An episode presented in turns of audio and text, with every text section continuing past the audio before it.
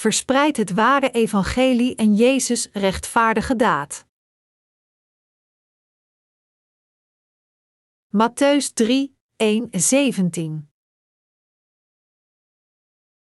In die tijd trad Johannes de Doper op in de woestijn van Judea. Hij verkondigde: Kom tot inkeer, want het koninkrijk van de hemel is nabij.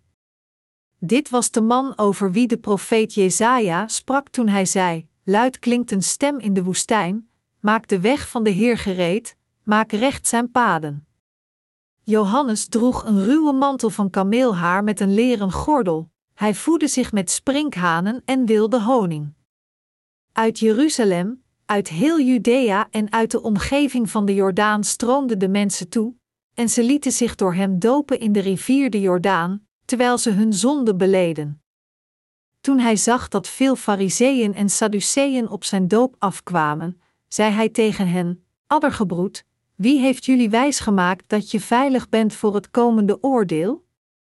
Breng liever vruchten voort die een nieuw leven waardig zijn, en denk niet dat je bij jezelf kunt zeggen: Wij hebben Abraham als vader. Want ik zeg jullie, God kan uit deze stenen kinderen van Abraham verwekken. De bijl ligt al aan de wortel van de boom. Iedere boom die geen goede vrucht draagt, wordt omgehakt en in het vuur geworpen. Ik doop jullie met water ten teken van jullie nieuwe leven. Maar na mij komt iemand die meer vermag dan ik ben zelfs niet goed genoeg om zijn sandalen voor hem te dragen. Hij zal jullie dopen met de Heilige Geest en met vuur, hij houdt de wan in zijn hand, hij zal zijn dorsvloer reinigen en zijn graan in de schuur bijeenbrengen, maar het kaf zal hij verbranden in onblusbaar vuur. Toen kwam Jezus vanuit Galilea naar de Jordaan om door Johannes gedoopt te worden. Maar Johannes probeerde hem tegen te houden met de woorden: Ik zou door u gedoopt moeten worden, en dan komt u naar mij? Jezus antwoordde: Laat het nu maar gebeuren, want het is goed dat we op deze manier Gods gerechtigheid vervullen. Toen stemde Johannes ermee in. Zodra Jezus gedoopt was en uit het water omhoog kwam, opende de hemel zich voor hem en zag hij hoe de geest van God als een duif op hem neerdaalde. En uit de hemel klonk een stem: Dit is mijn geliefde zoon, in hem vind ik vreugde. In de Bijbel moet Johannes de Doper een extreem belangrijke persoon zijn geweest. Johannes de Doper schreeuwde om berouw voor de mensen van Israël. We moeten ons precies de werken van Jezus en Johannes de Doper herinneren. Jezus, die naar deze wereld kwam, redde de mensheid, gehoorzaamde aan de wil van God samen met Johannes de Doper. Johannes de Doper en Jezus kwamen naar deze wereld en volbrachten rechtvaardige werken. Johannes de Doper drong er bij de mensen van Israël op aan terug te keren naar God. We kunnen zien in Matteüs 3, 7 dat Johannes de Doper moedigde Fariseërs en Sadduceërs berispte door te zeggen: Addergebroed. Wie heeft jullie wijsgemaakt dat je veilig bent voor het komende oordeel? Toen hij hen naar zich toe zag komen toen hij aan het dopen was. Deze Johannes de Doper berispte het volk van Israël streng als een profeet: Heb berouw, addergebroed. Johannes de Doper was een profeet die rechtvaardige daden deed in Gods ogen en was de laatste profeet uit het tijdperk van het Oude Testament. Sommigen vragen zich af hoe Johannes de Doper, als een profeet van God, een dergelijke vreselijke uitdrukking als addergebroed geuit kon hebben. Echter, de Bijbel heeft het geopenbaard en vertelt ons dat het een rechtvaardige daad voor God was. Alle profeten moeten mensen zijn die de rechtvaardige daden van God uitschreeuwen. En er kwam een ander iemand die rechtvaardige daden naast Johannes de Doper deed. Dat was Jezus. In de Bijbel zijn de Sadduceërs politici. Zij zijn de politici van de wereld. Zij leggen meer de nadruk op de politiek van de wereld dan het dienen van God. Echter, de Fariseërs waren de conservatieve religieuze leiders. Op hetzelfde moment dat zij zeiden te geloven in Gods woord zoals het was, ontkenden zij Jezus. God was zeer teleurgesteld toen hij deze mensen zag. In Gods ogen Zijn de mensen slecht of niet? De Fariseeërs en de Sadduceeërs zijn slechte mensen in Gods ogen. De Fariseeërs geloofden niet in Jezus als de Messias. Daarom is het correct dat Johannes de Doper hen addergebroed heeft genoemd. Johannes de Doper schikte zich niet naar de religieuze mensen van die tijd. Eerder dan zich naar de Fariseeërs en Sadduceeërs te schikken, probeerde hij ze te bekeren door hen te berispen als addergebroed. Johannes de Doper leerde de mensen die zich weer bekeerden tot God dat berouw alleen niet genoeg was, maar dat zij de vruchten van hun berouw nodig hadden en dat zij zich af moesten keren van het slechte. Bijvoorbeeld, zij moesten al het uitgebuiten geld terugbetalen. Dan konden zij terugkeren bij hem voor het doopsel en terugkeren naar God. Als we luisteren naar zijn eisen, dan kunnen we zonder enige twijfel zien dat hij een dienaar gestuurd door God was. Rond de tijd dat Johannes de Doper verscheen was de tijd dat Jezus Christus begon met zijn publieke ambt. Johannes de Doper verkondiging was om te helpen met de werken van Jezus.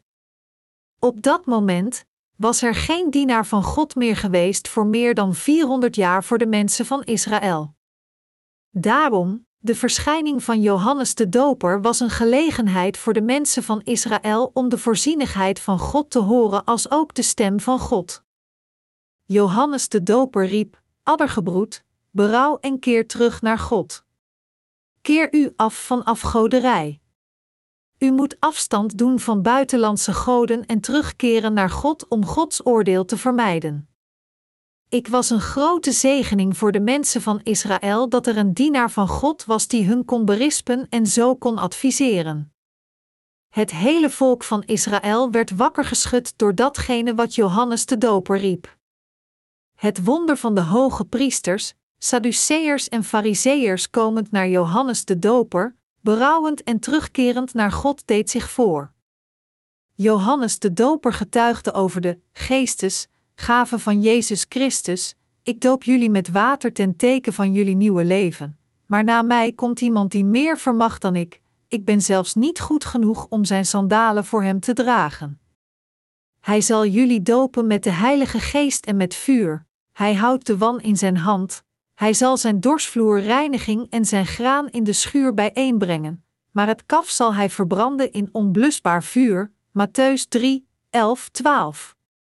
Hij getuigde dat hij het werk deed de mensen terug te laten keren naar God door hen te berispen, maar degene die na hem komt zal dopen met de Heilige Geest en met vuur.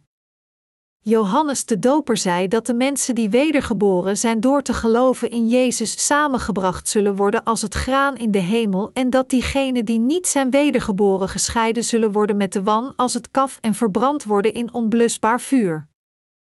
We moeten weten dat Johannes de Doper riep voor berouw in God en dat Jezus Christus, toen hij naar deze wereld kwam, het doopsel van Johannes de Doper ontving. Volgens het evangelie van Lucas was Jezus 30 jaar oud toen hij gedoopt werd, Lucas 3:23. Waarom wilde Jezus gedoopt worden toen hij ongeveer 30 jaar was? De reden waarom het ongeveer 30 was, is omdat iemand 30 jaar oud moest zijn om zijn plichten als de hoge priester uit te voeren. God zei in het Oude Testament dat de zonden van de hoge priesters de bekwaamheid om de verantwoording over te nemen kregen als zij 30 jaar oud werden, Numeri 4:35. Eveneens, toen Jezus 30 jaar werd, werd hij gedoopt door Johannes de Doper. De reden dat Jezus het doopsel van Johannes de Doper ontving was om heel de rechtvaardigheid van God te volbrengen. Jezus werd gedoopt door Johannes de Doper om al de zonden van iedereen in de wereld over te nemen.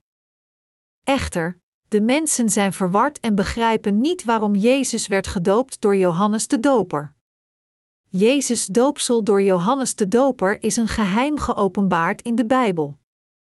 Veel mensen begrijpen niet het geheim van het doopsel en begrijpen verkeerd waarom Jezus werd gedoopt. Zij denken dat het was als voorbeeld of om nederigheid te tonen. We moeten weten dat Jezus naar deze wereld kwam en gedoopt werd om iedereen in de wereld van zijn zonde te redden.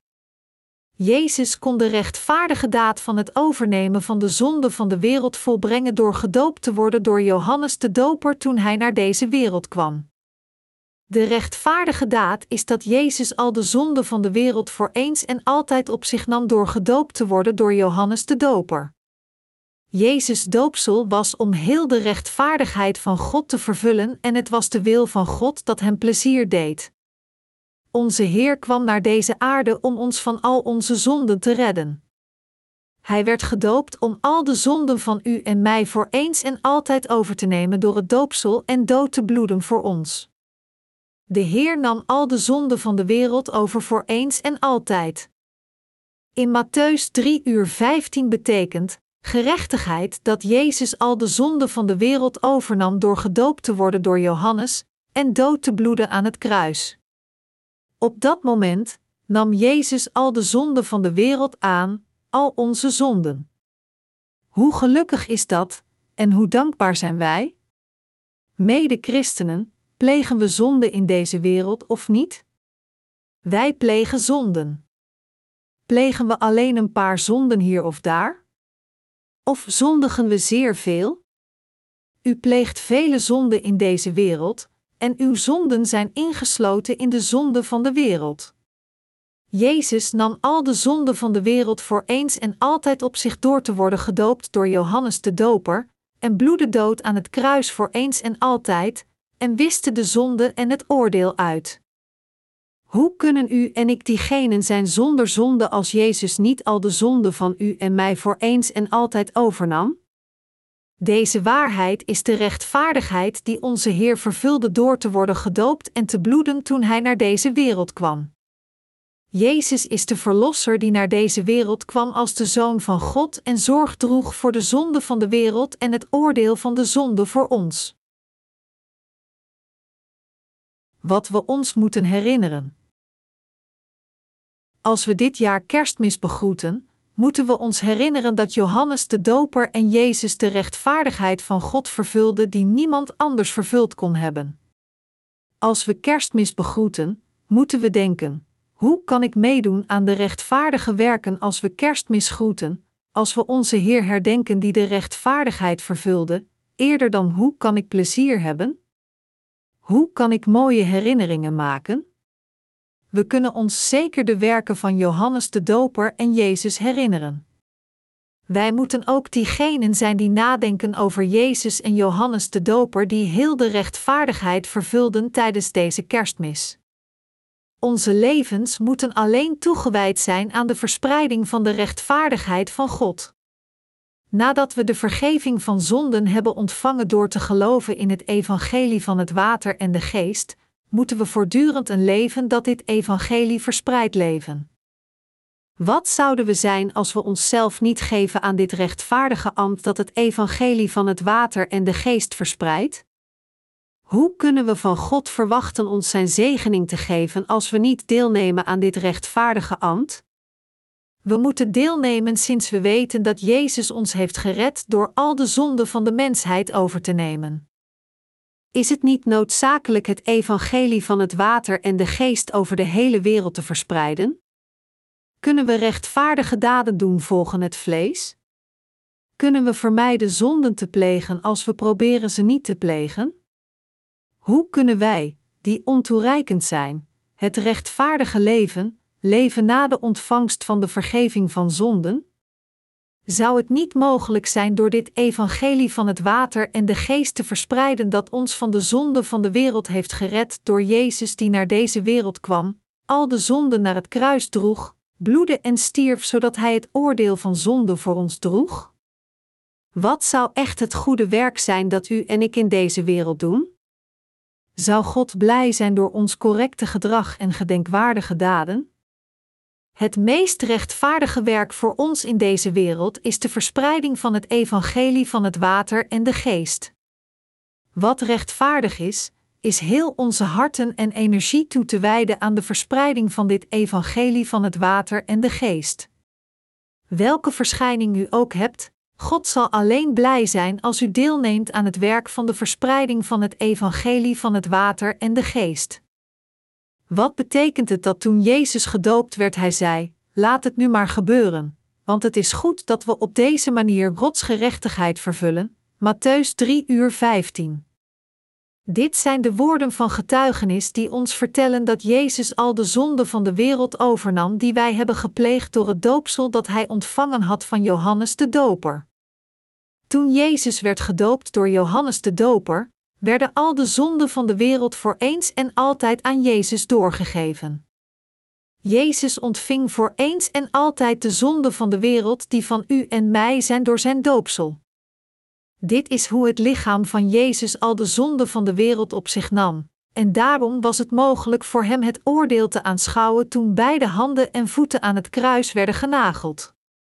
Echter, dit betekent niet dat de zonden over zijn ziel kwamen. U moet uw zaligmaking ontvangen door te geloven dat Jezus naar deze wereld kwam en de rechtvaardigheid van God vervulde, en dat Johannes de Doper ook deelnam aan dit grote ambt van het doorgeven van zonde aan Jezus door het opleggen van zijn handen. Johannes de Doper deed twee dingen als de dienaar van God, de grootste vertegenwoordiger onder diegenen ooit geboren uit een vrouw. Het eerste dat hij deed was de slechtheid van iedereen te openbaren. Hij riep naar de mensen terug te keren naar God door hen te berispen, zeggend: andere goden te dienen dan God is een zonde.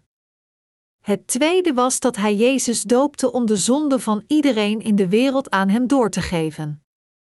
Dit is de rechtvaardigheid van God die voor u en mij was. Dit is de rechtvaardigheid die de Heer in deze wereld kwam vervullen. Jezus kwam naar deze wereld om de zonde van u en mij te ontvangen en ze over te nemen. En hij ontving het doopsel om ieders zonde in deze wereld over te nemen, uw zonden, de zonden van uw afstammelingen, en de zonden van hun afstammelingen, de zonden van uw ouders, de zonden van uw afstammelingen van de afstammelingen, de zonden van iedereen vanaf Adam zolang als de wereld bestaat tot de laatste dag, hoewel we niet weten wanneer de aarde ophoudt te bestaan. Jezus ontving het doopsel om onze zonden uit te wissen en ons van onze zonden te reinigen. Het woord dopen betekent te reinigen door besprenkeling of onderdompeling, te wassen, schoon te maken met water, zichzelf wassen of te badderen. Daarom werd Jezus gedoopt om al de zonden van de wereld over te nemen.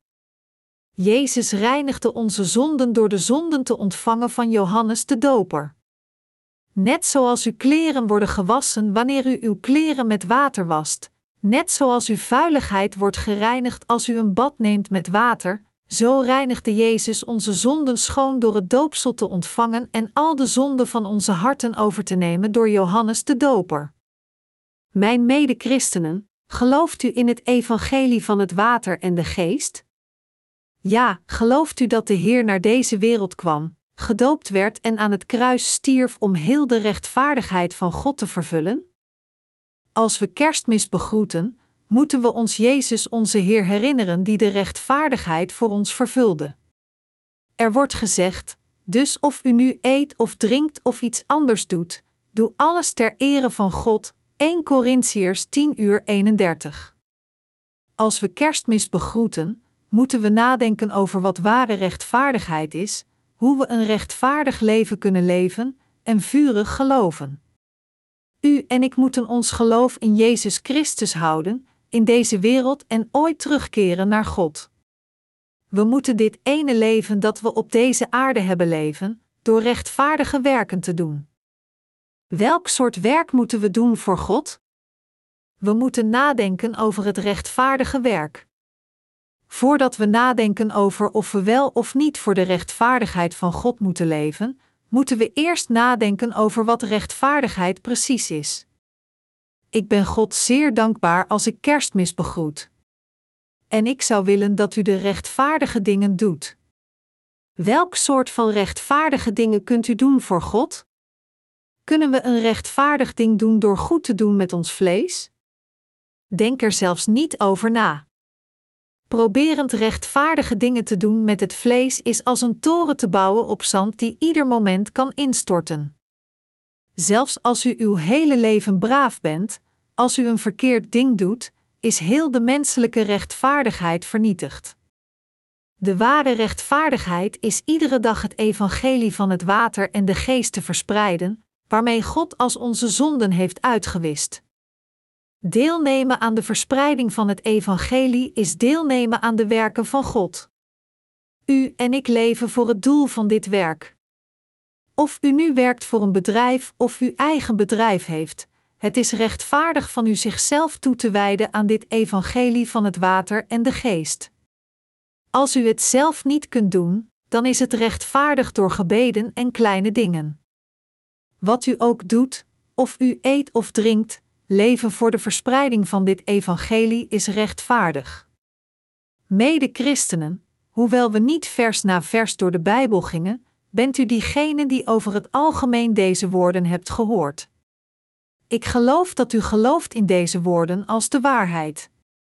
Gelooft u dat Jezus naar deze wereld kwam en heel de rechtvaardigheid vervulde?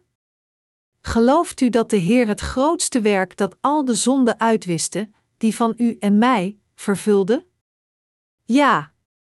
Het is zo fortuinlijk dat Jezus al de zonde overnam, en wij zijn zo dankbaar dat Hij heel de rechtvaardigheid vervulde. Hoe betreurenswaardig zou het zijn als Hij sommige zonden wegnam en anderen niet? Echter, welke zonde u ook gepleegd heeft, Jezus nam ze allemaal. Heb een sterk geloof. Ik hoop dat u God pleziert met uw geloof en de rechtvaardige werken met geloof doet. Ik hoop dat u leeft met geloof. En ik hoop dat u naar de hemel gaat door uw geloof. Ik hoop dat u een persoon bent zonder zonden door uw geloof. Ik hoop dat u een persoon bent die de Heilige Geest ontvangt door te geloven in het ware evangelie van het water en de geest. Ik dank God keer op keer omdat ik geloof in het evangelie van het water en de geest. Mede-christenen, gelooft u in het evangelie van het water en de geest? Ja, ik hoop dat ieder van u diegene is die oprecht gelooft in het ware evangelie als we Kerstmis begroeten. Halleluja!